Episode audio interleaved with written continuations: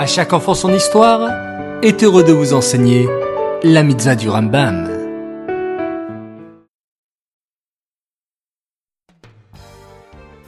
Bonjour les enfants, Bokertov, content de vous retrouver, j'espère que vous êtes en pleine forme. Bahou Hashem. Aujourd'hui, nous avons deux mitzvot du Rambam, une négative et une positive. Alors la mitzvah négative est la numéro 107.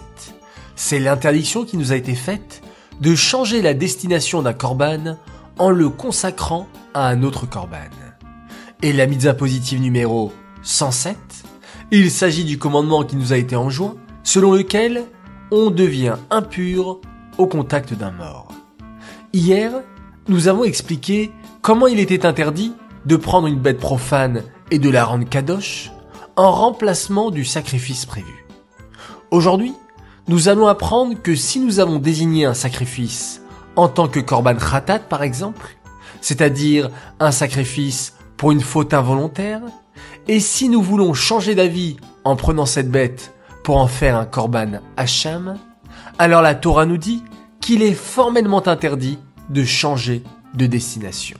Car une fois que nous avons désigné cette bête pour un korban chatat, on ne pourra l'utiliser que et uniquement comme korban chatat.